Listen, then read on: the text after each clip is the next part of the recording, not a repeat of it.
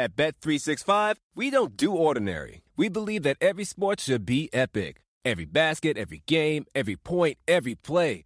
From the moments that are legendary to the ones that fly under the radar. Whether it's a three pointer at the buzzer to tie the game or a player that goes two for two at the foul line. Whatever the sport, whatever the moment. It's never ordinary at Bet365. 21 plus only. Must be present in Virginia. If you or someone you know has a gambling problem and wants help, call 1 800 Gambler. Terms and conditions apply.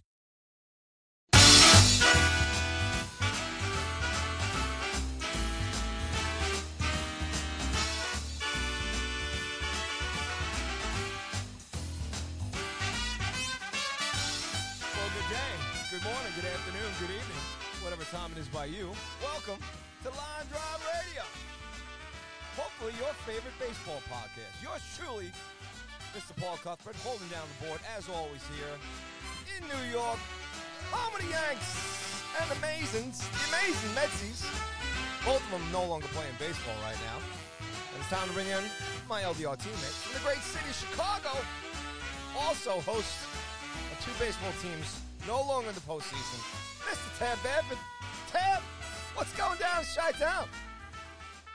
Oh, well, the, from a baseball perspective, the White Sox are interviewing managerial candidates, and the Cubs uh, are putting up a really intriguing front talking about being big buyers this winter after I think what everyone would say was a, a quietly impressive second half in which they were really competitive. So, you know, we, we, we talked all year about how the Mets went out and won the postseason or the off season, I should say. They haven't won crap in the postseason. They won the off season and uh, and signed a bunch of guys, and it looked good uh, until the chips were on the table, um, and then it folded because that's what the Mets do. Um, but it looks like the Cubs are poised to be as active this year, spending and adding as uh, the Mets were last year, and those two tie together intriguingly because one of the things that the Cubs have talked about potentially adding is an ace, and Jacob DeGrom is sitting out there looking for the bag. Ooh, that, So- that, that would hoit the Mets fans' hearts. Tab. It, it would. It would. The Cubs owe that to them for 1969, though. So, and you know what? Frankly, we talk puck on here a little bit every once in a while as well. Frankly, as a guy that also does a lot of Blackhawk stuff, uh, you know what? Y'all got a cup with your uh, blue shirts with my guy Steve Larmer wearing the wrong jersey, also. So if uh, if Degrom came to Chicago and got a ring, I feel that that's poetic justice for Steve Larmer's contributions to the Rangers uh, 29 years ago. Do you think a guy like DeGrom would sign with the Chicago Cubs? All money aside. I think. I, I mean, are the So Cubs really a contender? well, I mean, so lots of factors there without uh, blowing up our World Series show into a breakdown of what the offseason brings and hypothesizing for next year. But here's here's where the Cubs are at. They've got a really good young team, and they're jacked full of prospects. It looks like they've done really, really, really, really, really, I can't say really enough, really well. Italics, bold, all that fun stuff. We're going to make it a bigger font. Um, with all the trades that they've made in the last couple years. And all the talent is coming. And they had a lot of really good young pitching look pretty good at the major league level this past year. They've got Marcus Stroman, who is a dynamic personality who's out there ready, willing, and able to recruit people to join him on the north side of Chicago. Um, are they ready to compete with the Dodgers of the world? On paper, no. I mean, the Dodgers have interesting decisions to make this winter. I would uh, be, I. It sounds crazy because of what he's done in the past, but I would be fairly surprised if they even gave a qualifying offer to Cody Bellinger based on how he's played the last couple years. Uh, so if Bellinger walks, you know they've they've got decisions to make, and they're spending a ton of money in LA. They're going to keep spending a ton of money. They keep coming up with prospects. I'm not worried about the Dodgers. Can the Cubs compete with them? It depends on what they do. And adding a guy like Jacob DeGrom certainly puts them in that conversation. When you look at the Central Division in the National League, St. Louis is losing Pujols and Yadier Molina. And we really have no idea what it's going to look like with someone else catching the majority of the games in St. Louis. And what Pujols meant to them in the last 60% of the season this year is undeniable. They've still got Goldschmidt, they've still got Arenado, they've still got a great defensive team on the field, but you know, Flaherty's still coming back from an injury. You don't know what Mikolas is going to look like. Adam Wainwright's coming back for another year, but you know, Father Time is undefeated, so we'll see what he actually brings to the table. I don't think it's crazy to think that the Cubs in that in this division could make some noise. And we've talked about this the last couple years as we led up to the postseason. All you have to do is get in, and anything can happen. And last year, nobody wanted to win the National League East until the Braves finally said, "Screw it, we'll win it," and then they went and did the whole thing. And this year, the Phillies were a dumpster fire who had to fire their manager. Forty percent of the season done. They moved on from your guy, Joe Girardi, and everything that Thomson has touched has turned to gold. Of course, you know having a uh, motivated and performing Bryce Harper every day is a huge catalyst there, more than having a manager pulling the right strings. But it's not crazy to think in a division where look Stearns stepped down as the general manager in Milwaukee this week. Um, they've got their problems. They're over committed to guys like Christian Yelich who really haven't done a lot for them recently. They don't have as much of a ready to contribute prospect pipeline as many would argue the Cubs do. Um, the Pirates are always interesting because they've got a lot of kids, but if they never spend money, they're not going to keep them for very long. So, and Cincinnati's kind of in that in between stage where they're, you know, kind of in the same spot as the Cubs, but the young guys that they have in the lineup and that they've brought up recently have not performed as well as what the Cubs had. So, if you're the Chicago Cubs or you're an onlooker of the Chicago Cubs, I think you're in a place right now where you say, why not us? And a lot of the guys contributing are not getting paid. You know, they've already made gone public with the decision to move on from Jason Heyward. They're buying him out. Um, you know, they've got some other guys that are going to move on. They're going to have some space to fill. Most people believe, most of the big name analysts, guys like Rosenthal and Heyman, are putting the Cubs at the top of the shopping list for one of the marquee shortstops, and you're talking Bogaerts and Trea Turner and Correa. You add one of those bats to the lineup, it's a totally different deal. You move Nico Hoerner over to second base, where he's a Gold Glove caliber defender and he can hit. Um, you know, the Cubs are a fascinating play right now because they have deep pockets. They have not used them the last couple years, and ownership has indicated and told everyone that they're ready to open up the the purse strings again. So, can the Cubs compete if they spend money wisely? Why not? But can they spend my money wisely and will they? And that's the big question. And you know, we look back at what the Mets did last year, and I'm not going to say that they didn't spend my money wisely, but you know, Marte got hurt down the stretch. Scherzer was dinged up down the stretch. Um, it's a you have to get in, and then anything can happen. We've talked about that this year. We talked about it last year. Uh, you have to embrace the chaos, and then you've got to be ready for anything. And anything can happen, and it will. And the Phillies are, you know, still living proof that anything can happen. It's been far from chalk on the National League side. The American League, the Astros have handled their business. They've done what I think a lot of people expected them to do. Maybe not going undefeated through two rounds of playoffs, but uh, but the National League is far from chalk. The the last team in is the last one standing. So uh, why not us if you're a Cubs fan? So if you're Jacob DeGrom and you hear from what guys like Jon Lester have to say, people didn't think Lester would ever leave Boston. Now he got traded to Oakland, so he was looking for a new home anyway. So that's a that's a significant differentiator from the DeGrom situation. But Jon Lester came to Chicago, won a World Series, and he's a legend here. He's got two cities where he's never got to buy dinner again. Now he's, um, but if if Jacob Degrom can buy into him being this generation's Jon Lester, that's a pretty strong uh, push. And if you're frustrated that the Mets do seemingly everything right and can't hold on to a division lead and can't finish the job and can't get over the hump, maybe you look for a change. And he's the big piece that can go out there and look at making a change. And, you know, no one's going to have as much money as Steve Cohen. Even the Dodgers, I don't think, are going to be willing to give out long term baggage the way that Steve Cohen has shown that he's willing to do. Um, but if you're the Cubs and you're willing to go larger annual on shorter term, Are you willing to give Jacob DeGrom, even with the injury questions that he's had for the last few years, are you willing to go like 40 million per for three to four instead of 30 million per for five or six? And it, would he entertain that? It's a big question. And so we'll, we'll see what happens. But yeah, I, I think the Cubs are positioned really, really well right now for the next three to five years.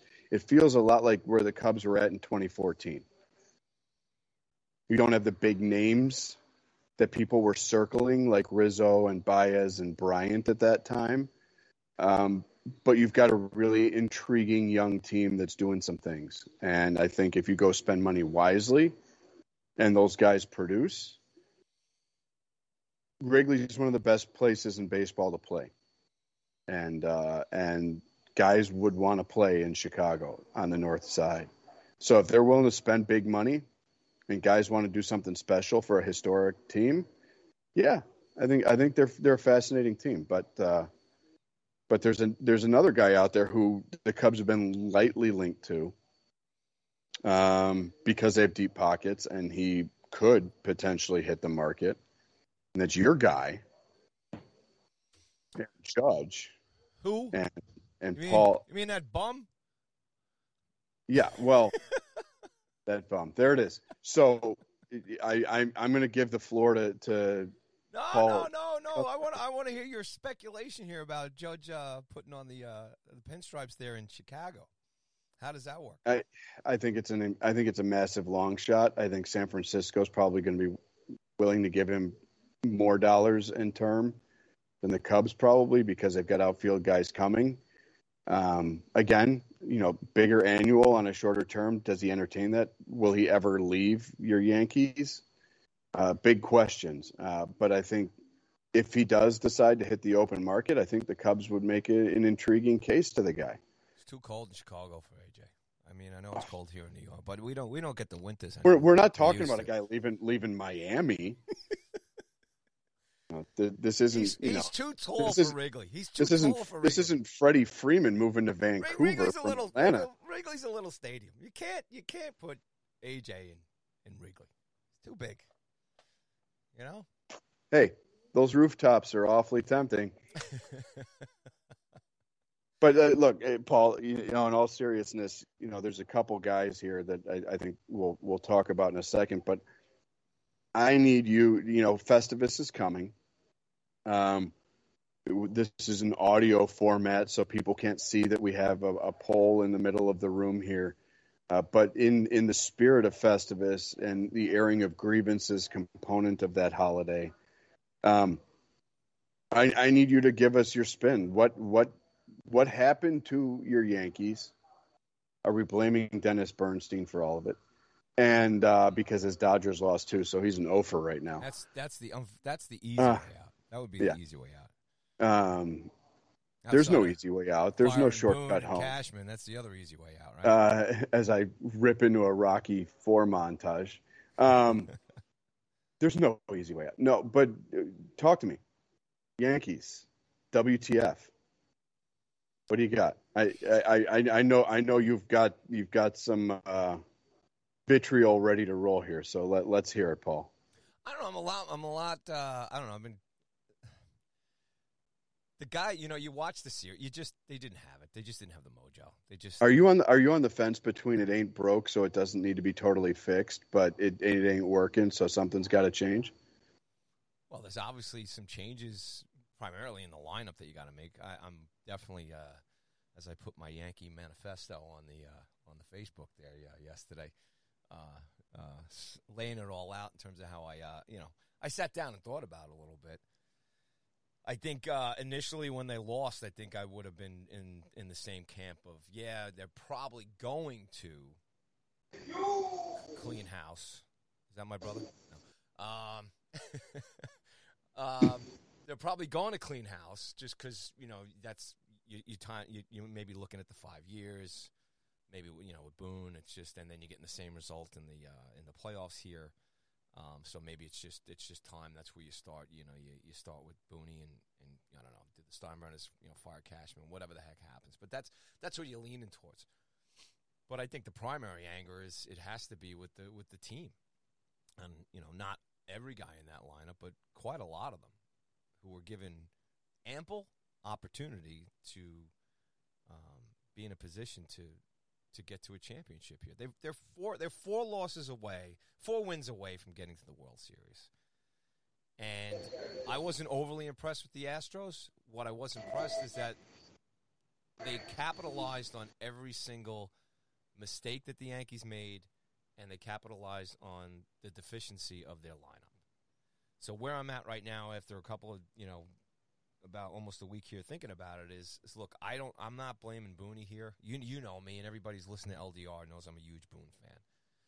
And um, and and and it sounds like he's going to be back next year. Yeah, and I was At kind least of heard publicly. It sounds like he's going to be back. Yeah, and, and then if you if you look at it from the wide lens and you step back and everything, it's it's probably a very smart move. You know, I think fans get, especially Yankee fans. You know, I mean, you, you get enraged because you you're supposed to win every year. Now the Yankees do win every year. They've won every year for the last five years. Have they won a championship? No. But as far as the long baseball season, they win every year and they get a chance to get in. And as I was putting in my my thoughts on uh, online there yesterday, it's like you know if the Astros lose this series, they basically become the Buffalo Bills of baseball. They haven't won anything either. They, they have the one championship, but there is an asterisk next to it. You know, so go Phillies, first of all. But you know, eh, eh, you know, and I I'd, I'd found some uh, percentages as far as winning percentages for the for the team here, and you know where the Yankees have been the last you know five to seven years. Anyway, uh, take the series. Uh, look, the Yankees got their asses. Uh, I uh, they got smoked from a team that took advantage of their mistakes. The Ast- the, the Mariners made mistakes against the Astros, and the Astros pounded on those mistakes. Again, they were you know what 14, 15 inning game from maybe you know turning that thing around. They were uh, one bad pitch. You know, the Yankees obviously that's baseball. Bad pitch here, you got a home run here. Um, you know, so uh, there there was lots of facets of the um, you know the Yankee series here, similar to to the Mariners Astro series, with the in the end the better team that took advantage of the mistakes of the other team, and obviously some incredible pitching performances uh, from the Astros. Um, you know, Doug, uh, you know, bullpen uh, was huge. So you, you line it up, and there you go. And now they, they still have to beat the Phillies. I think the Phillies, and we'll get to that a little later, um, just because their lineup is churning. It's all, you know, you talk about the pitching part of it, which is such a huge, you know, uh, thing, uh, you know, in defensive baseball and, you know, when, when the playoffs turn around. Uh, but you, you can see how the Yankees lost if they just had to hit the ball a little bit and stayed a little competitive up and down the lineup uh, you know, you, you might have had a different outcome. So for me, you know, there's quite a few guys here, not only that were in the ALCS lineup that let the team down, but you have guys that got themselves injured that weren't able to be a part of the ALCS that, that hurt the team. And that's guys like LeMahieu, um, Carpenter, too, you know, Benintendi not being in the lineup you know, Green and King as far as pitching, everything else, and you put that all together. And where am I going at? This goes to the argument about Boone getting fired and Cashman getting fired. You know, um, Cashman goes out, he gets these guys the money, right? Uh, Hicks got the money. Uh, Donaldson comes in here. Uh, Kiner-Falefa, you know, Donaldson and Kiner-Falefa all season long uh, were a big part of their success as far as winning. Obviously, a big part of the slump too, and turns it around. They win the, uh, you know, the, uh, the division and everything else, and they get in there. And the Yankees have gotten in there the last five years under Boone and Cashman. So I think Boone and Cashman have put the team in the best situation they can to get in. And I think if you're a franchise, that's what you want. So, yes, they lose. So us Yankee fans are just, you know, we sat there. We watched every strikeout. We watched every stupid mistake in the in the uh, infield and the outfield on little league plays. That just for me just blows my mind you know, and you know it too. We're we're little league managers and coaches and stuff like that, and then you when you see it happen on a major league baseball field, it's just it's mind blowing. So it didn't line up for the Yankees, and I think Yankee fans just have to understand that. You know, I I look at the, my opinion is is just the lineup just let them down. You know, you know, you can yell and scream. Should should should Cole have been taken out by Booney in that uh, what was the fourth, fifth inning there? You know, Booney shouldn't have been. I mean, Booney shouldn't have been in that situation anyway. You know, if they split the series in Houston, you know, it's it's not a big deal. But it's it, now you're it gets amplified because of the situation they're in and the elimination. Um, you know, and just you know the, the, the team just letting him down. So Booney as a manager, he only has his lineup. He only has his guys. He has to think about if they do win the game, they've got to win. You know, four out of five here. It's just all these things that you have to think about. And I think um, Yankee fans and baseball fans being that you know what do you call it the, the Monday morning quarterback watching it there and else. And I, I think you know when you look back at, at a big uh, big perspective here, you know the Yankees are still a good team. They've got a good core. Um, so you had health issues. Chapman's another guy, big letdown. Um, you know, I mean, I think he's gone. Yeah, well, think, he I, is, but he I, is. I, I, think I think the whole staying in Miami, missing the workout, not getting even know, but still, he, show up on the postseason roster. He's done. But at but at at his top, if the guy performs at the level he's supposed to perform at, he becomes he's he's one of the best closers in the game. So he tails off. He had a horrible year. He was on its way out. We know that but still on paper, um, as far as what you have, you know, going into the, the, the playoffs and stuff, he's an asset that you lose. Effross, you make get him in the deal, he's gone. You don't have him. So you, you know you nitpick anyway. But what I'm getting at here is in in, in the shortest terms here is, um, and as far as going forward, uh, I, I'm all I'm good for Booney for another year or two, at least two years, and I'm also, I'm okay with Cashman too. I mean, you know, how this lineup comes back next year. Judge is obviously a huge uh, situation, and you look at Judge. I mean, you know that was the big thing in the paper here last week too. All the fans got on. You know, how could they boo Judge? And of course you can boo these guys. This is the playoffs. You know, great. Yes, the 62 home runs, it was a historic and everything else. But when it comes down to championships, and we've talked about this so many times as far as, you know, the Yankee lore and everything else, the history, you know, it's a being a Yankee is about winning championships. It and, don't mean a thing without the ring. And unfortunately, Judge's mo he just doesn't produce in the playoffs. Is it a mental thing? Is, is can he handle that pressure? Will this affect how he's signed next year? You know, I think if you look at a 162 game season and you get a star power like Aaron Judge, yeah, you're going to bring in the in the money because he's going to put fans in the seats for you. Is he a lock to, to help your team out in the playoffs? You don't know. He's still got a, a few more years. I, I want him to come back, obviously. And if Judge comes back, great. And let's say Rizzo comes back for another year or two or whatever. And then you, you, you, you pair those guys up with LeMahieu, Stanton, Cabrera, and obviously uh, Harrison Bader, who's, are you kidding me? He was phenomenal. And then, um, you know, with some prospects and everything else, you tweak things out. You get some help for Cortes and Cole and Severino You've still got a great pitching staff, and you're you're you're a couple of tweaks away from you know another good lineup, and you've got. Don't tell me Boone's not a great players manager. You know, and I think Cashman's a good players GM. You know, you can't bring back Hicks. I don't know what they do with Hicks. You don't. Well, he's gone. He's gone. When when you brought in Bader, the writing was on the wall right? Yeah, Benintendi will be in left, Bader will be in center, and theoretically Judge will be in right, and that's your outfield. Hicks is gone. So I've got three thoughts here. One is a rhetorical question that we don't need to dig into, but um, Brian Cashman's been the GM for a long time. Not every you are hired into a job in professional sports to be fired at some point. My rhetorical question is not necessarily maybe has Cashman done things wrong, but is it time for a fresh voice to be evaluating the talent in the Bronx? Has it just been long enough that a, a, a moderate change in course uh, that time has come? That's one thought. Um, my second thought, which is a little bit larger, and I'll try and give you the cliff notes here, is the Yankees right now remind me in many ways to where the Cubs were at in 2016, 2017, and 2018. In that uh, the Cubs peaked. Uh, they brought in the dog that I already mentioned, Jon Lester, to lead the rotation, comp to Gerrit Cole. Um, they had a lineup that was good enough now, the Cubs won a World Series with that lineup. The Yankees are still waiting for that with this present generation. Um, but in 17, 18, and 19, the problem that the Cubs had was the lineup got comfortable with who was capable of doing what. and they became too predictable and too redundant. And I think that that was the problem for the Yankees in this postseason was they became too predictable and too redundant. And if you go back to our championship series preview show, for anybody out there in radio listener land, feel free to go grab that last episode of LDR and give it a listen because what I said to you, Paul, about the Yankees going into that series was the Yankees, er, the Astros weren't going to avoid Aaron Judge, but they weren't going to let him beat them.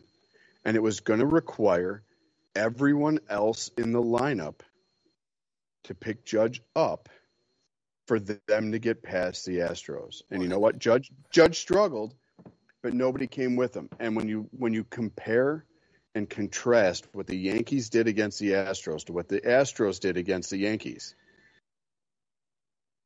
you're spot on that the that every time the Yankees blinked, every time they hiccuped, the Astros had two runs on the board.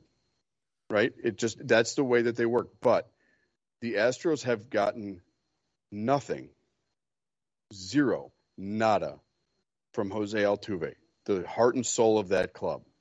He has three hits in 32 at bats in the postseason. He has an 094 batting average. He's only walked three times. He has a 171 on base percentage. He has one extra base hit, a double. Slugging. 120. He hasn't done anything, but everybody else. around him yes, everybody else. showed up. Yuli yes. Gurriel, yes. Alex Bregman, Jeremy Pena, yes. the guy the, the guy that nobody knew who he was. Who's the kid that's replacing Correa? How dare they let a guy, a number one overall pick and the problem at a premium position walk, and then the kid that replaced him is the ALCS MVP. Yes. All so so unfortunate unfortunately for you, what proved to bear truth was that the Astros said everybody but Aaron Judge is going to need to beat us, and Judge put all of the pressure to do it on himself, and he was not able to put his big boy pants on and come through. Because if you're chasing three runs and no one's on base, even the Babe Ruth, Hank Aaron, Willie Mays, Albert Pujols. Uh, his, his, you can't hit a five-run homer with nobody on base. All right, but hold, this is great. Where you bringing this? Even up. if even if you try, okay. and I think Aaron Judge was trying more times than not forget about to hit Judge a five-run homer. But forget about Judge because we've talked about this too during the season, as far as different teams and everything else. For seventy games, for seventy games, and they were the best team in the league. Okay? Without heading Severino. Heading in to the All Star break and the trade deadline, the New York Yankees gave Brian Cashman and Aaron Boone no reason to think that they really needed to get anything else major at the trading deadline. Okay? Because mm-hmm. they were killing everybody. The lineup was just smoking, and it wasn't just Judge. Everybody was rocking. Even Trevino. You know what? I, I, Listen, I, Trevino becomes an all-star catcher. He goes to the all-star game. Okay. By the end of the year, and into the into the uh, playoffs, Trevino and Donaldson, Kiner Falefa, pretty much Gleyber Torres as well too, all become automatic outs at the bottom of the order. Okay. Mm-hmm. So if if you're a GM and you're a manager, and and and once you get past that trading deadline, you you you can't do anything. There was nothing for them to do, right? And the the Yankees dealt with carrying Gallo along for the whole season. I'll t- there's two. There's there's one crazy thing I can't understand with Boone and, and, and the front office, wherever the I don't understand the whole Gallo thing. I mean, at the time, and that was the argument, why get rid of Gallo? They're the best team in the league. He's one guy. He was the Altuve of the Yankees during the first 70 games of the season, right? So you don't change anything, right? He's, so Gallo's sucking at the plate. Doesn't matter. You're the best team in the league, right? Boom. There's your Altuve for the for the Yankees beginning of the year. Um, and then you know, I I still don't understand the Aaron Hicks thing. Aaron Hicks is I, how he was still in the line. I don't know. There'll be a book about it one day. I don't get it, but he's he's got to go. He's just got to go. So anyway, what I'm getting at here is so Cashman and Boone after that All Star game, and then they started the dive. right? They they lost every, they lost their mojo, and it all and it never really it came back to win the division there at the end, and Judge went and did his own thing, but you could kind of see the writing on the wall. And the thing was is that all all Booney and Cashman could do was just wait, watch, and hope. They brought up a couple of the rookies, Cabrera there, and and uh, to see if something else would happen and he, the, you know, the kid came up in the beginning there and, and, and did all right, but he, he kind of tailed off. And just like other managers and other pitchers in baseball do, they watch the tape and they figure out a way to beat you. And at the end of the day, going into the playoff series, that lineup, unfortunately, 80% of that lineup from the All Star game out just couldn't put it together. But in the first half of the season, every come on, Everybody. And don't tell every Yankee fan, greatest team in the world. They're competing against the 90s teams, right? They were chasing the 114 game winner. They were the best. They couldn't do anything wrong. And I got to tell you, I said it here on the air too. Yankees going to be fine. They're going to be all right. Everything's going to be okay. These guys are in a slump.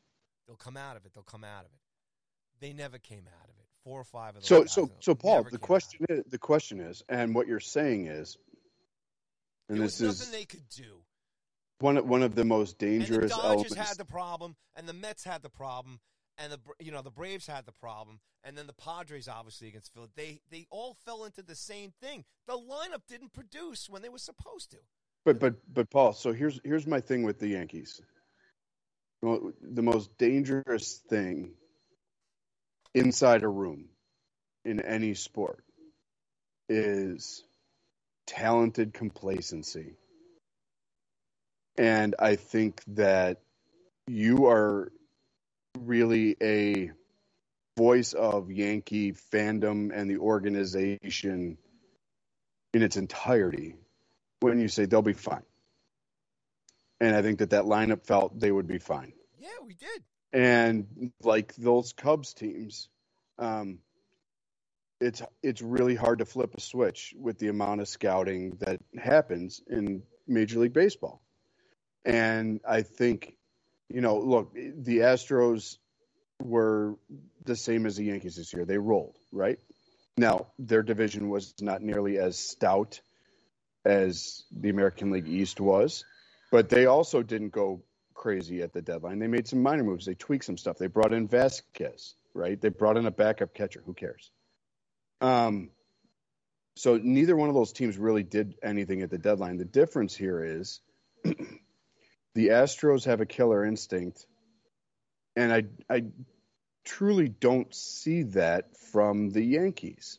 I think that they know, and and it's if either one of those teams could comfortably say, just get in and we know what it takes when we get there, it would have been the Astros because they've been in the series multiple times with this core and they've got a chip. Yes, tainted. Yes, with a massive 25 pound asterisk on it, but they have a chip with a big chunk of this core. The Yankees do not. And one of these two teams became comfortable with where they were in the standings, were more willing to accept the subpar performances because of where they were in the standings. And when the dust settled at the end of 162 games for every team in the league, the Astros had the best record because some guys maybe weren't good for a time, but nobody really took their foot off the gas collectively, and they continued to push the envelope. And I think that the Yan- that that complacency that the Yankees had, we're good enough. Just get us there, and if we're healthy and everything's right, we'll figure it out. Because and everything that you've said is true, but it's also a fatal flaw for teams in baseball, and that is we're good enough that when we get there, we'll turn it on and we'll be okay because we just blunt force trauma doesn't work in baseball. Agree. And that's what you're seeing now is that the teams that try to win by blunt force trauma, the Padres, the Dodgers to an extent. Now the Dodgers are they've got enough Swiss Army knives that I don't think that they're as dependent on the long ball as the Yankees and Padres were. Um, now the Phillies are dependent on the long ball, and look at what it's done for them. However, um, and we'll get to the National League and we'll talk World Series here in a second. But I, I just I think with the Yankees that the complacency is the is the issue, and that's why I wonder. I asked that rhetorical question about Cashman because with the Cubs, everything became complacent. We've got superstars that have a ring. We've got guys that know what it takes. And Theo Epstein looked at it, and he was self aware enough to say, "We need a different voice steering the ship because I'm emotionally attached to the guys that won. I built this thing, and I understand that." I'm going to extend Baez. I'm going to extend Rizzo. I'm going to extend Bryant. I'm going to think that if I just augment what we have as a core, I can change the narrative. And that's not good enough with the speed with which the game and the league evolves. I need someone else to make these decisions. And it's easier for someone else to come in and own those decisions than the architect who built it to then change course. And with the Yankees, I feel, and the, here's the here's the the biggest difference between the Just Yankees don't, don't and the forget, Cubs. Don't forget, don't leave out the fact that Booney doesn't have LeMahieu to go to to switch with Donaldson. Right. Do, Booney doesn't have Benintendi in the lineup too, who's a guy who's going to drop singles in like Harrison Bader can. Okay. No, a, a, Booney absolutely, doesn't have absolutely. King to throw in the rotation. Um, or he doesn't. And he didn't have Jordan Montgomery, and that's a whole other. Well, at the You know, end of the what day, if because whatever. Bader, Bader, Bader, Yeah, we'll Bader take- showed out. Yeah. So Bader was, played. So you Boom. can't really say like would they have been better with Hicks in center field and Montgomery pitching game one or game two. I- That they that's, that's an better if- impossible argument. And they also would have been better if Carpenter was swinging a regular bat down the down and healthy going down into the lineup. I mean, there's just those those are three huge guys that would have changed the game, changed the lineup. I'm with you on the complacency and everything else. And guys like Donaldson and Falefa and Torres, they just became automatic outs. Now the other three guys, they probably might not have been that way, and we'll never know. And I agree with you on the complacency, but this is the thing where I want, I think people have to look at, and when it, you turn around and you're, you're going to point the finger at, at Cashman and Boone, you- you're you're those are three or four or five guys there that definitely would have shaken things up. It, it, it gives you more opportunities. Those guys weren't healthy; they weren't an option for Boone. And then when you have, you know, when you have three bad tires on the truck, and you got nothing left in the shop to replace them with, you're running down the highway with a with a lousy truck, and you're not going to get Right. good mileage on it. You know. Right. Well, and then this, and so this is, you know, finishing my thoughts on on your Yankees here. The biggest difference between where the Yankees are at right now and where the Cubs were at two, three years ago is the Yankees are heavily committed financially, long term, to some of the pieces on this roster. Gerrit Cole's not going anywhere. It isn't like he's got three years that's left, like He's Lester did in Chicago pitcher. That's not a he, big he, deal. he he is he is but this this is where it gets tricky right because we've talked about this a lot too in the bronx you don't rebuild you retool and right now i think a lot of people look at the yankees and they look at Gleyber and i think he's become the new gary sanchez right? Not doing any the defense has become an issue. You don't know where to play him and you can't put the bat in the lineup because of what he did four years ago. He's not threatening at the plate. a so a lot of a lot of people will automatically want to say, so just replace him with Carlos Correa and call it a day. Here's the problem: the Yankees are in a position right now where they need to be looking at competitive stopgaps until some of these young guys get there. Look, the Yankees have had opportunities to trade and refused to trade, rightfully so. Anthony Volpe because they believe that he is the next generation's Derek Jeter. He is the shortstop for the next 20 years when he gets there. And ne- when he gets there, might be at some point next year. And he's your shortstop. He's your guy. Okay. Jasson Dominguez is coming. He's going to be your long term answer, probably in center field. He's a switch hitter with bang. Okay. So you've got some guys that are coming. They're not quite there yet, but they're coming. So the the the rock and the hard place for the Yankees is the Yankees are a team that has always been more than happy to go out and spend what it takes to win. exactly, and you've got- And and you've got and you've, and you've got a and you've got a lot of sex appeal out there that they could go spend on, but they're going to require long term deals like Gerrit Cole did. And you've still got Stanton making a boatload of money, and that's a whole other problem because no one's going to take that because the guy can't stay on the field. Um, I, uh, I don't. I But- don't but- but if- anywhere. but if but if you're the Yankees right now, you're kind of you're almost back to that end of the Mattingly, and I, I've made the comp between you know we had that I we had a whole disagree, show. man. I, well, I, well, I made the comp between out of it. Judge.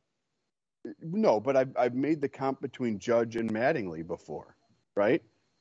And right now they're kind of in a place where you go get a Luis Sojo or a Paul O'Neill or a Tino Martinez until the next guys are there, and then you have that homegrown core, that core four moving forward. And I think a lot of people look at the Yankees and they're like, once they get to Volpe and Dominguez being part of the centerpiece and the heartbeat of that club, they'll be okay. But what do you do between now and when those guys are ready to arrive? Because I think Dominguez needs another year or two of seasoning before he's ready for the bright lights.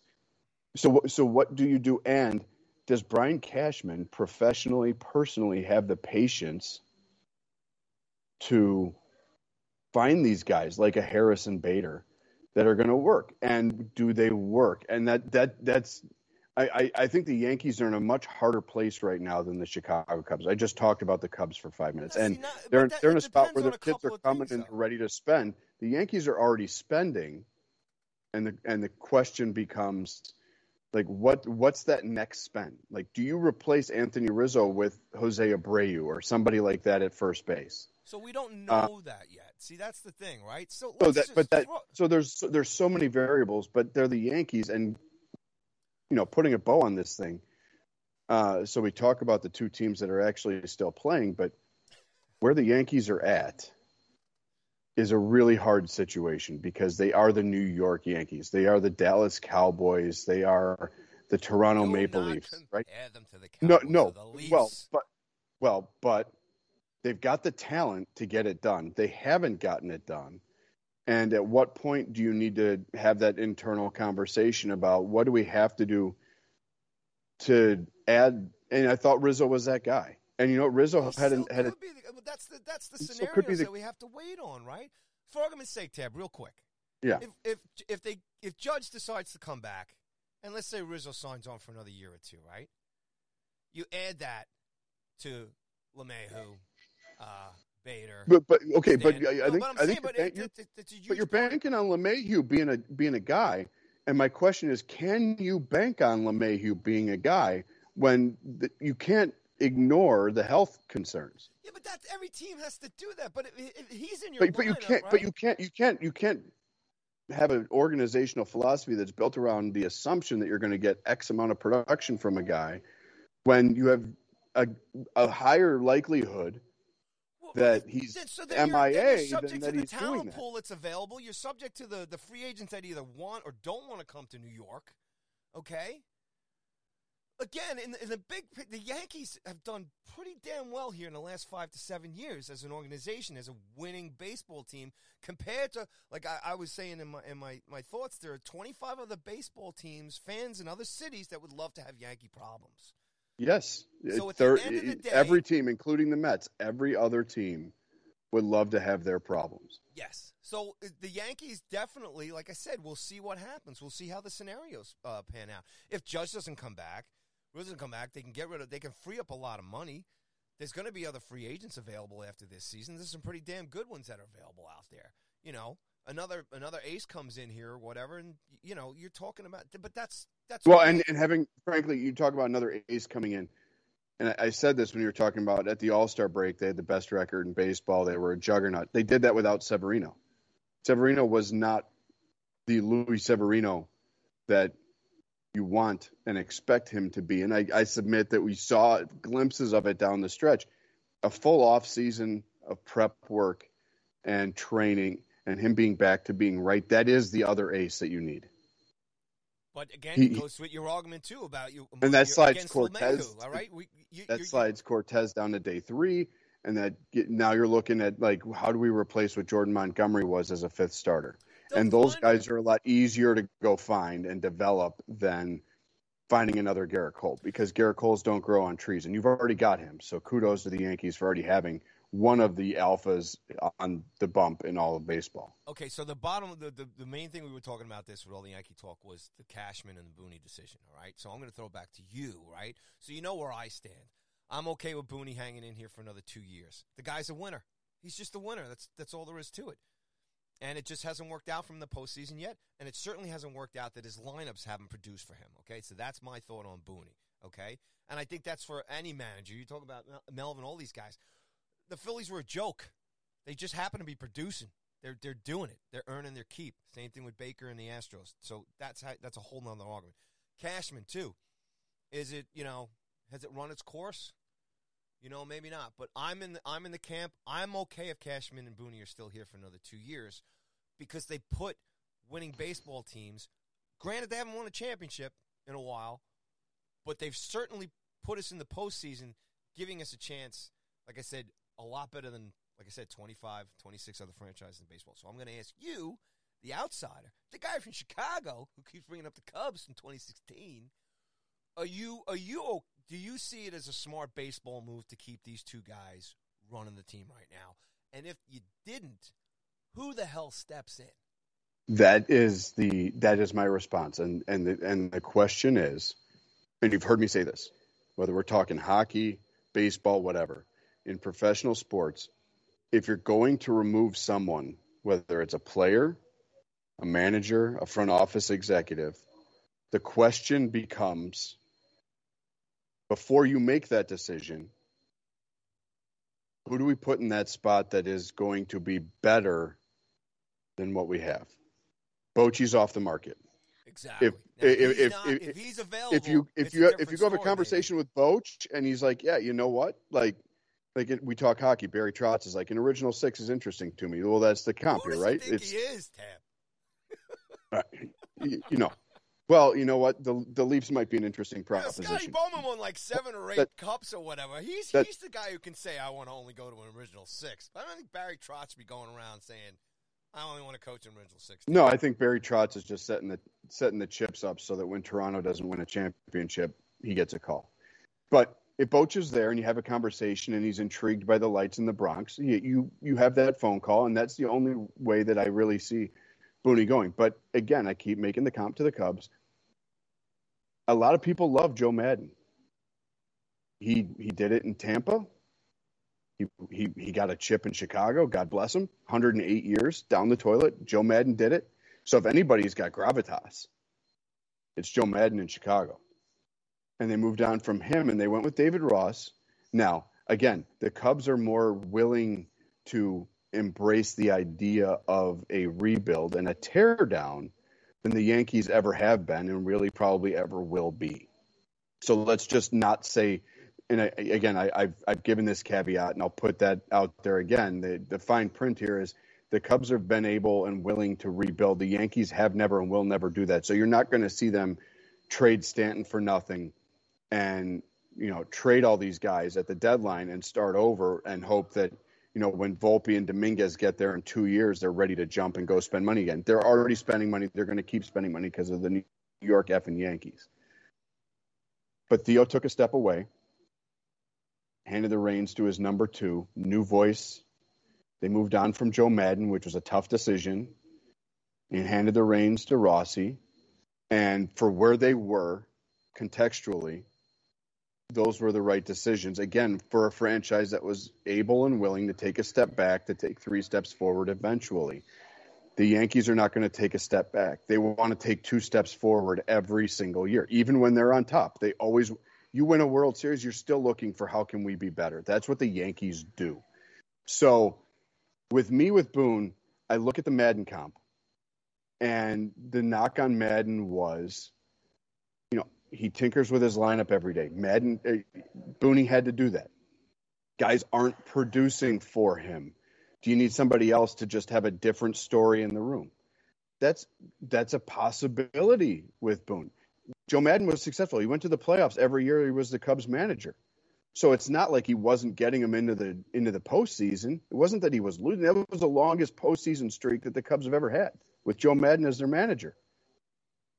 In hundred and whatever years. It was it was just a, a simple reality check that sometimes the chemistry is good enough that you allow yourself to not be as good as you should be. And I think that's the complacency argument with the Yankees right now is they're good enough that they do they allow themselves to not be as good as they should be. I don't think Aaron allowing making the decision to allow Aaron Judge to walk fixes that. I don't think spending $300 million on Carlos Correa or Trea Turner does that. The question is what what incremental steps can they take at the major league level to solve some of these problems? Does a full season of Harrison Bader change things? Probably a little bit.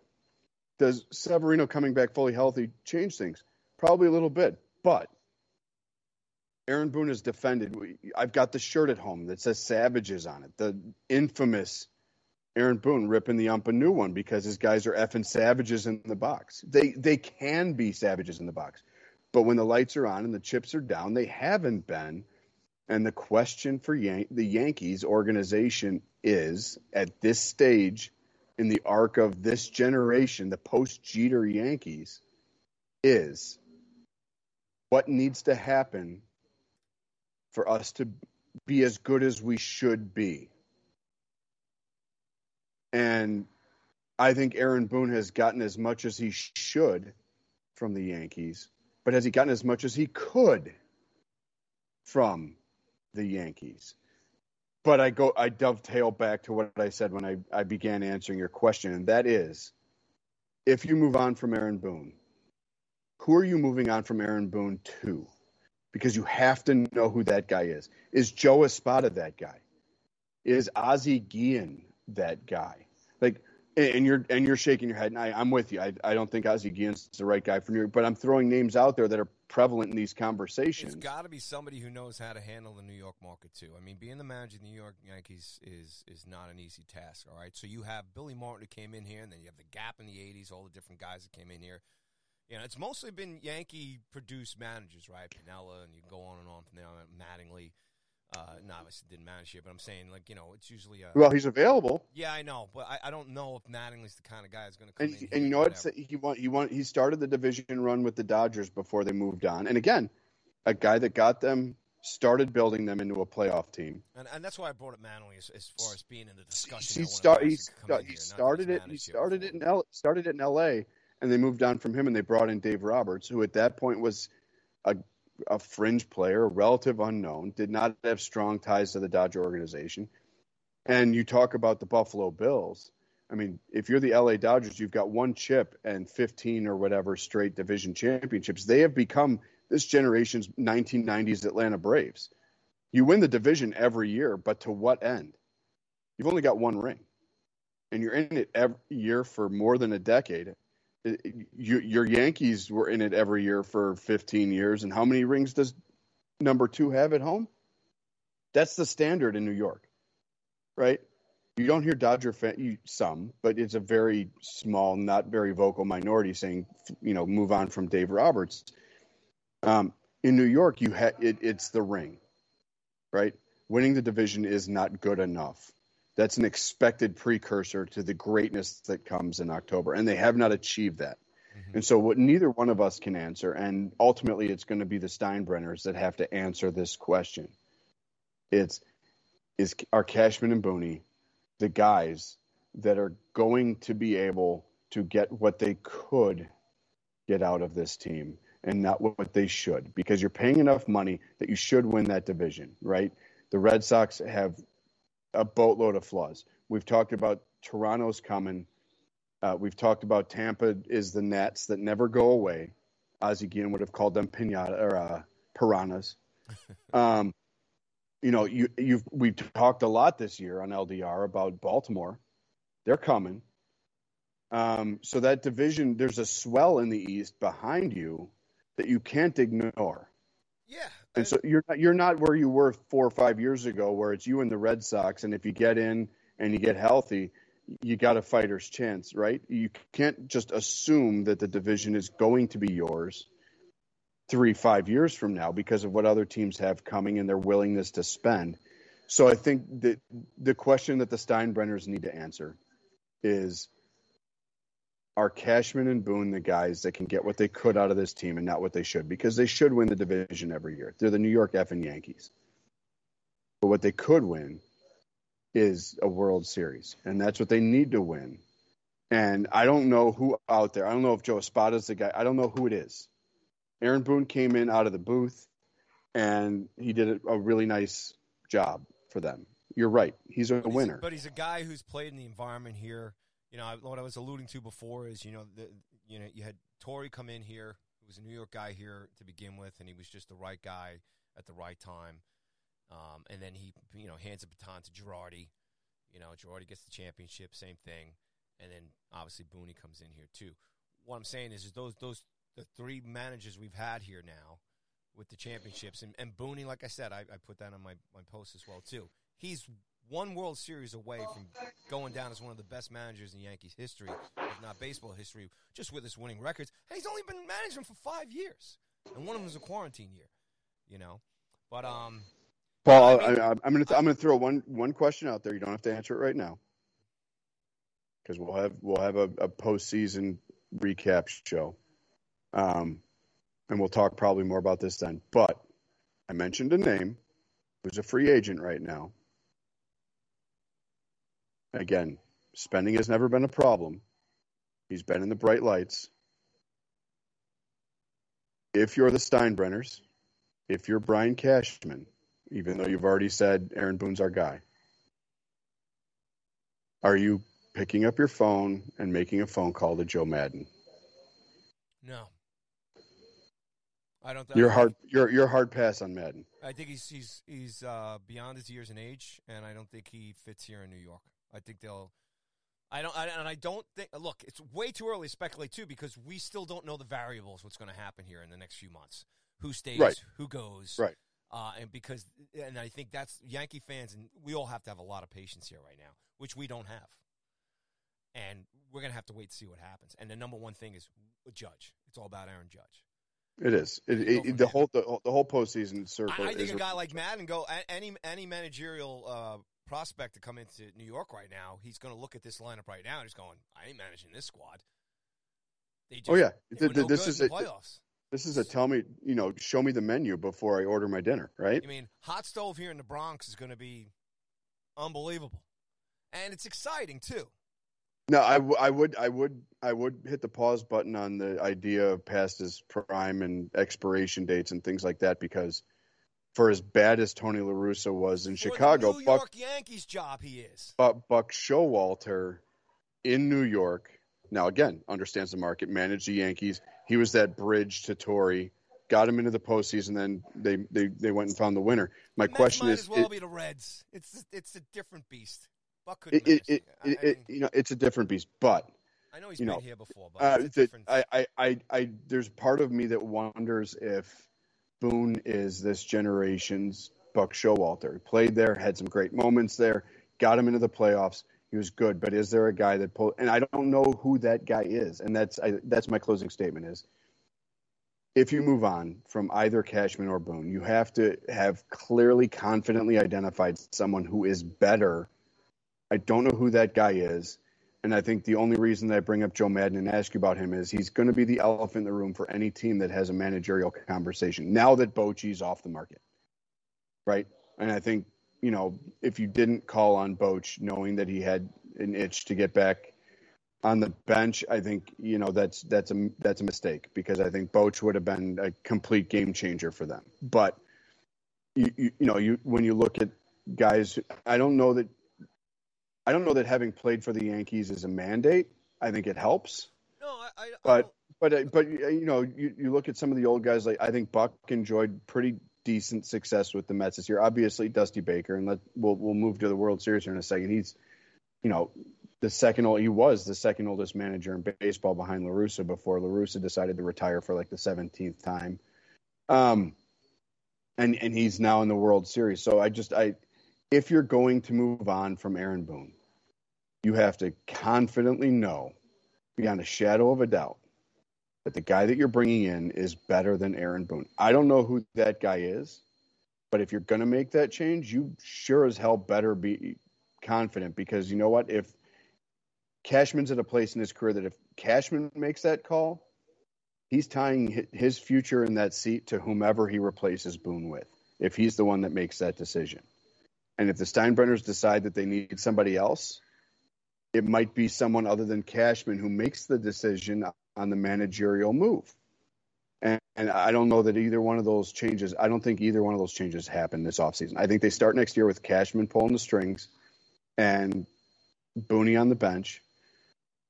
But in 12 months, if they're not, if we're not doing a Line Drive Radio 2023 World Series preview episode and the Yankees are part of it, I don't think that either one of those gentlemen are making the decisions in the off season leading into 2024. I think as much as we talked in our season preview show that this was a make or break year and it was a ring or nothing, um, it, it looks like they're going to get a little more rope.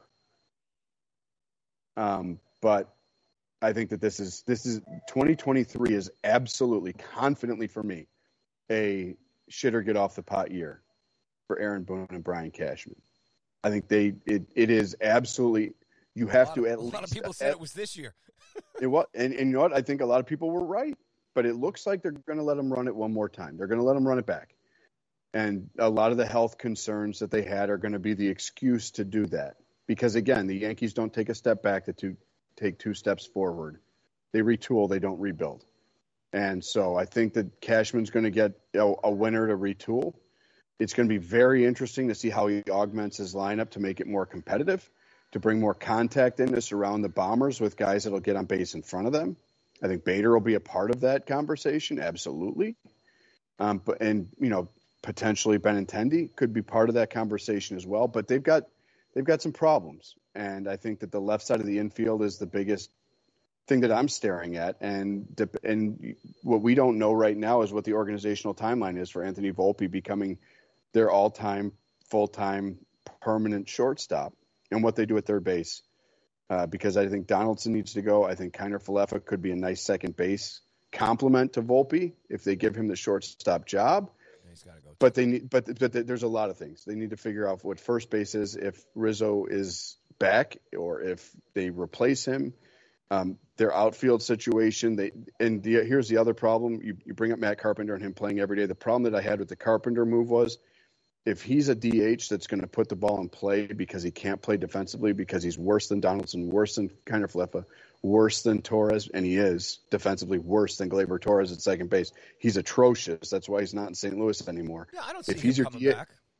If but but if he's if you're looking at guys like him as your DH, that means Giancarlo's got to be playing left field, and that's a debacle. No, I, I, I was basically bringing up Carpenter as an extension of how he was playing during the season when he came in here, and then, like I said, they lose him in the postseason. If he if he had been getting proper at bats, he might have been a different had a different impact Yeah, on the season. yeah. Well, and he was banged up, so they couldn't Yeah. bank so no, him. I, But yeah, I'm- Car- you can't bring Carpenter back. He was a fixed stop anyway. Um, as far as what's going on. Last thing on the managerial side too, you know, and that's why Maddon, Bochy, any of these guys, you know, you can go coach in San Francisco. You can go coach down in Texas. You can go coach down in Houston, like Dusty is too. It's you can kind of really just focus in on just coaching good, clean baseball, fixing your organization and stuff, and you don't have, you know, you you only have, uh, you know, you don't have three times as many reporters and sixteen newspapers and and uh, you know pre you know all the stuff that's involved with being the Yankees manager is is huge. It's dealing with egos on the field and in the oh, wow, post game press huge. conference. Well, it's it, it right? starts with yeah, it starts with the Yankee lore. It He- starts look, with the history. because it starts with the Dusty dealt with Bryce Harper when he was in Washington, but he didn't have guys like Rosenthal and Heyman sitting there grilling him after every game. So that's that's the other thing too. Who it's it's an issue too.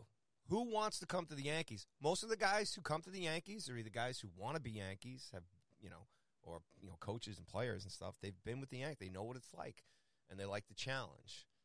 And we'll see. But anyway, that's uh, we spent a lot of time on the Yanks here. We apologize. Um, but uh, you know, and like I said, we could have done the same on the Dodgers. We could have done the same on the Mets. You know, the, the, even the Padres themselves is, a, is another story to look at. The Braves, everything else, and that's all I just wanted to put into perspective. In addition to you know just the Yankees getting out and everything else, they're they're still one of the best, the most winningest teams here in the last five to seven years, and Booney and Cashman are part of that. And as a fan, like I said, do you want season tickets to the Pirates?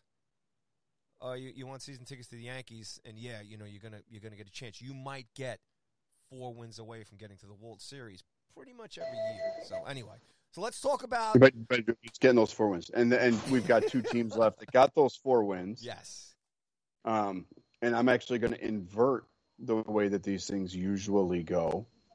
Um, and Paul, I'm going to start our conversation about the World Series by asking you for your prediction. Who wins it and who's the MVP? Um, I well, I want the Phillies.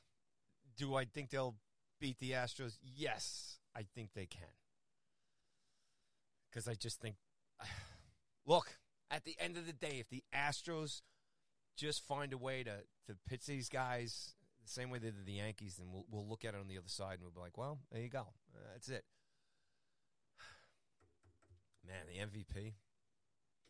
I mean, the easy one is you know Harper's got to make the uh, the impact here, but I might lean towards a guy like uh, the, uh, you know up front, maybe Nolan and stuff. So maybe a pitcher's got to steal this, you know, for the for the Phillies.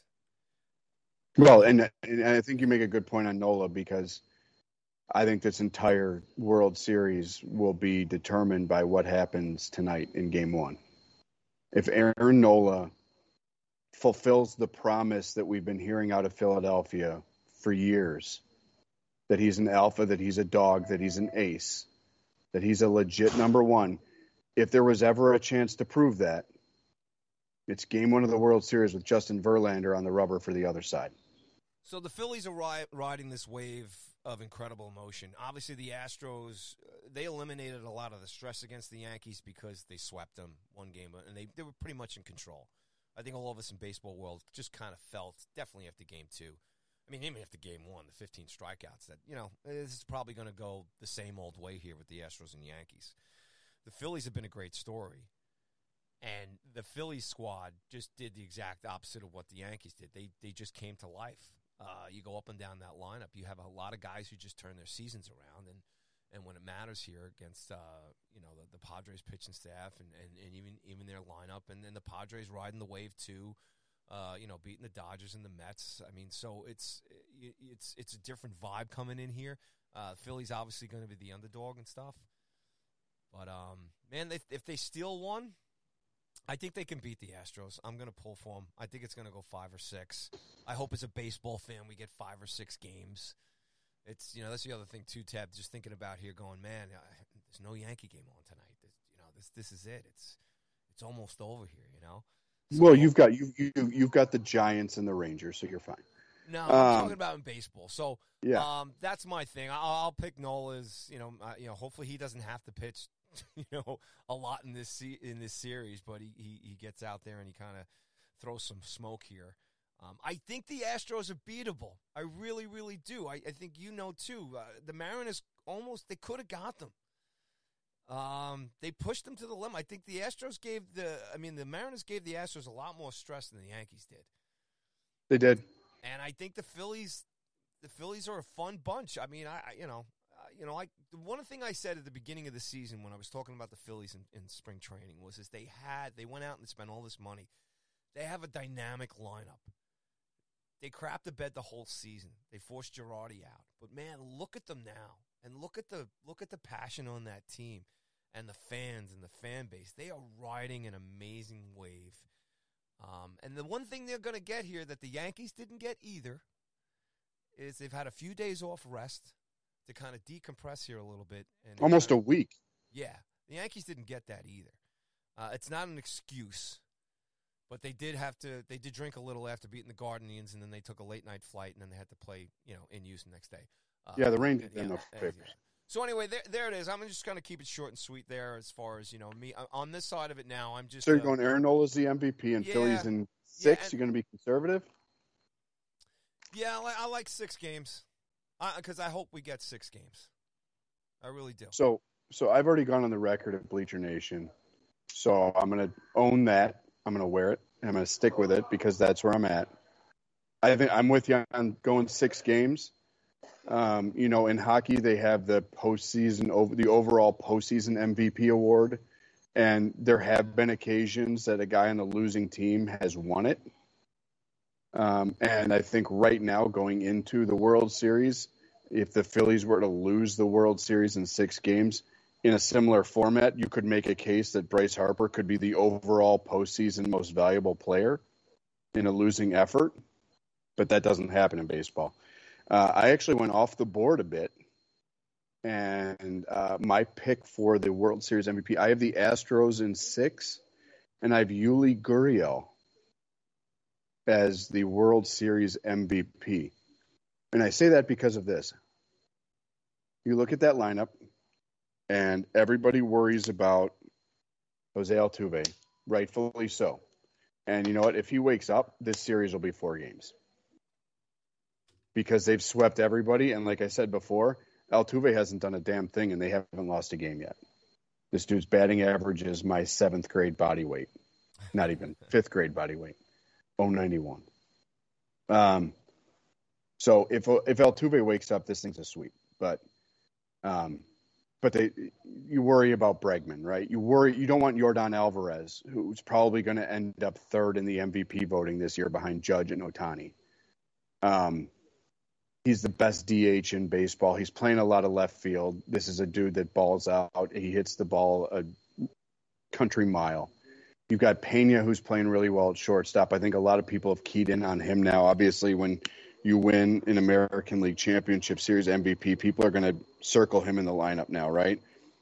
But over the past five years that they've been dominant, the guy in the Astros lineup that everyone's taken for granted is Yuli Gurriel. And you know who's got the best batting average on that roster going into the World Series this postseason? Yuli Gurriel, 367. And this is a guy that doesn't hit tanks. He's not Yordan Alvarez. And I think this is where the Astros become problematic for teams like the Yankees, like the Phillies, and so many others they are the antithesis of the true outcome baseball world that we live in today. They will small ball you to death. They are death by a million paper cuts. They are totally happy with Pena getting you a single, Bregman getting you a double, Gurriel driving in two runs with a single the other way against the. You can't shift Gurriel. I mean, this is a guy whose dad was, by many people who followed him, the Hank Aaron of Cuba. So he's a baseball lifer. He's 38 years old, but he hasn't played. He doesn't have a lot of mileage on the tires because he played in Cuba for so long that he's still relatively young by Major League Baseball standards. But this is a dude who plays the game the old school way. You saw that against the Yankees, right? They're playing Torres up the middle, and he takes an outside fastball and just chops it through that massive gap on the right side. Then you got Rizzo playing 30 feet off the bag because you don't adjust your defensive alignment because you still think that the guy's going to pull the ball, even though everything tells you he's not a pull guy. You have to play traditional defense against the Houston Astros because they hit the ball where your defenders are not standing. And that's what makes them so freaking hard to deal with, right? They've got three guys that have a 300 batting average in the playoffs so far. But when they get their hits, they matter. And that, I think that's that's what's really interesting for me. When you look at the Phillies lineup, they've got they're they're still really dependent on extra base hits. You know, Rhys Hoskins has eight hits. Six of them have been for extra bases. He's got five home runs in 11 games. He's mashing. He's got a 182 batting average. So this is, you know, he's maybe their Aaron Judge. He's got five homers and 11 runs batted in in 11 games. On the surface, that feels great, but when you've only got eight hits and 44 at bats, it's not, you know, something that you can really be like, okay, well, we'll just bank on Rhys Hoskins. Alec Bohm, you know, he's had big hits at the right moments, but seven hits and 37 at bats isn't spectacular. Schwarber, big hits, tanks, longest home run you've seen in years in the postseason, but three of his seven total hits have left the building. They've got six, they've got 82 hits and 16 of them have left the building. So they're still very much a home run dependent team. They've struck out 94 times in 11 games. So you're going to get swing and miss, and we know that the Astros feast on swing and miss. I don't have to tell you that. We just spent an hour talking about the Yankees because they're a team that's built on swing and miss. And I think the Phillies present a lot of the same Achilles heels offensively that the of things are Yankees did. right the the Yankees and, and Harper's basically their Aaron Judge right now. Now he's hitting 419 going into the World Series.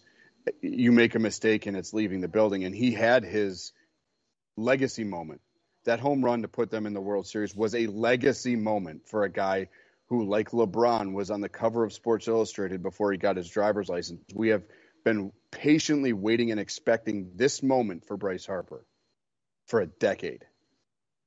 This is this is with all due respect to the Houston Astros and everybody else on the Philadelphia Phillies.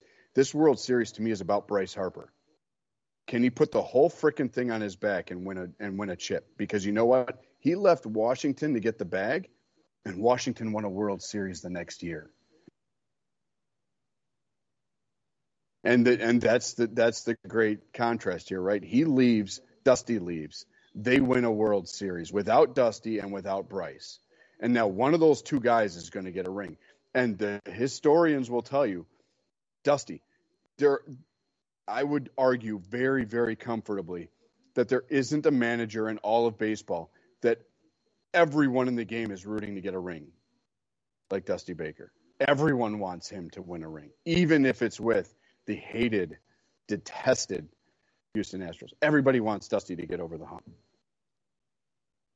And, yeah. and he and Bryce Harper for for a few years there were tied together in like Boone and Judge not being able to get over the hump together and Washington moved on from both and got a chip.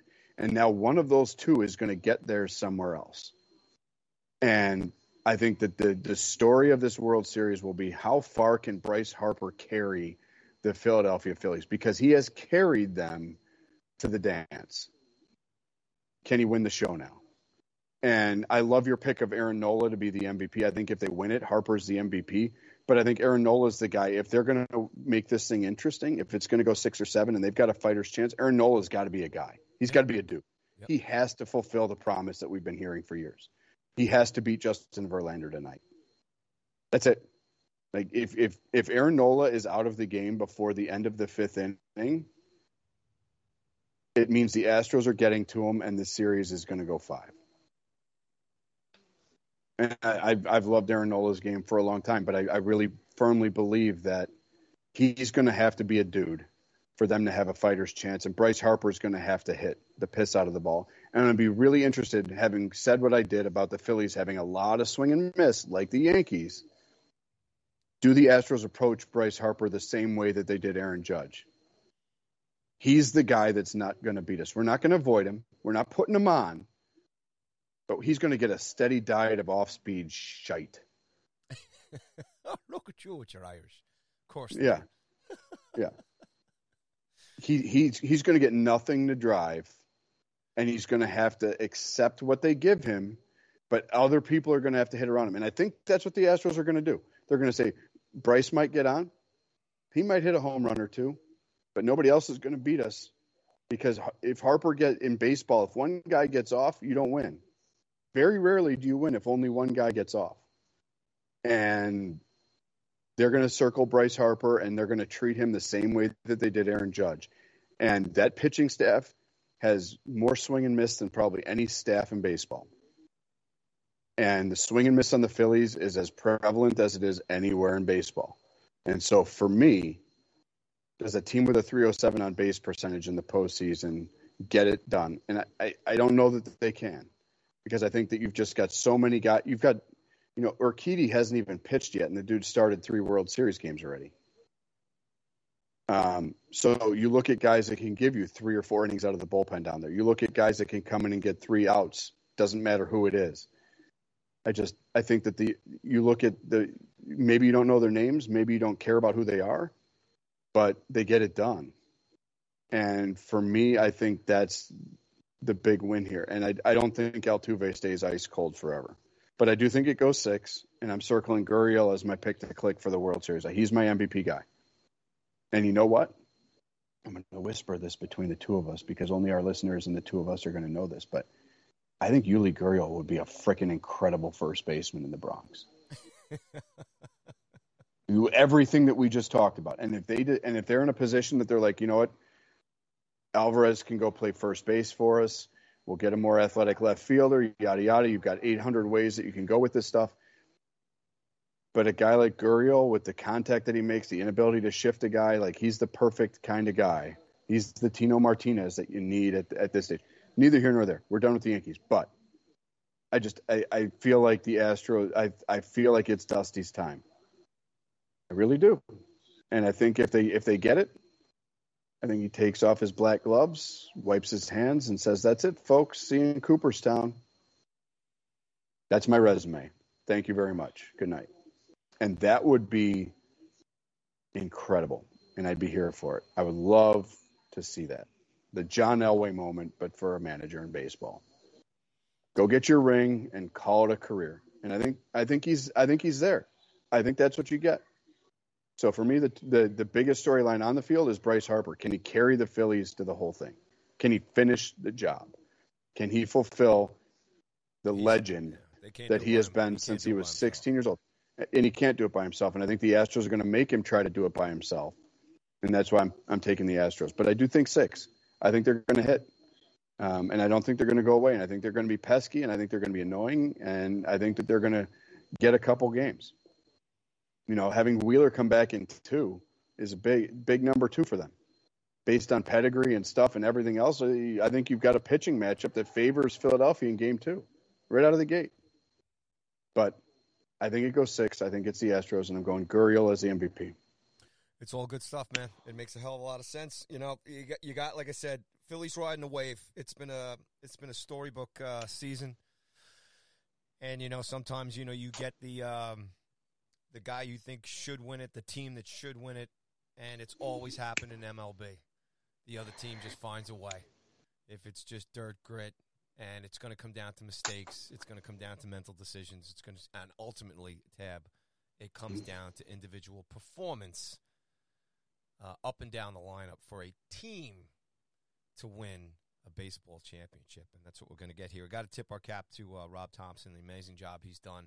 Absolutely, I'm glad. Hey, I'm glad they locked him up too. He's earned it. Yeah, uh, taking over for Jumping Joe Girardi didn't work out. Uh, I don't think Joe will be watching the uh, World Series, but um, look, we got a good one on he's tap. He's going to interview for Tony's job. no bueno. I'm but back. There, there, yeah, there it is, folks. Hey, look, um, just great talk as always. Here we are. The two best teams are in the dance. It starts tonight, 8 o'clock Eastern Time. Phillies and the Astros. Let's just hope for a good one for all of us baseball fans. For, for those fans who are going to tune in and watch this, and if you're a real purist baseball fan, you will watch these games, and, and let's see it all how it all turns out.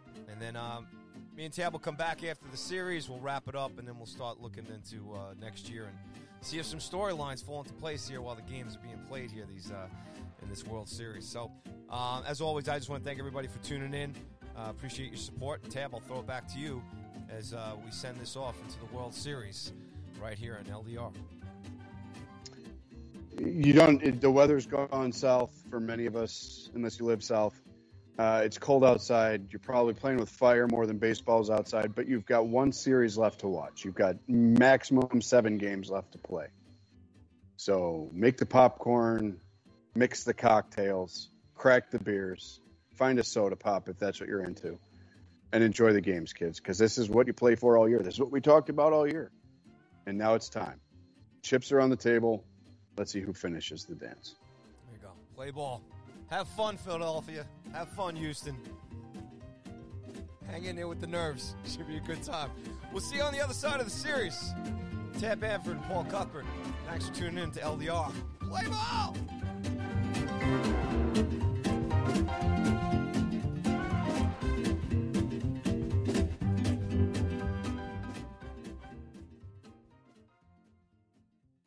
At Bet365, we don't do ordinary. We believe that every sport should be epic. Every goal, every game, every point, every play. From the moments that are legendary to the ones that fly under the radar. Whether it's a game-winning goal in the final seconds of overtime or a shot on the goal in the first period. Whatever the sport, whatever the moment. It's never ordinary at Bet365. 21 plus only. Must be present in Virginia. If you or someone you know has a gambling problem and wants help, call 1-800-GAMBLER. Terms and conditions apply.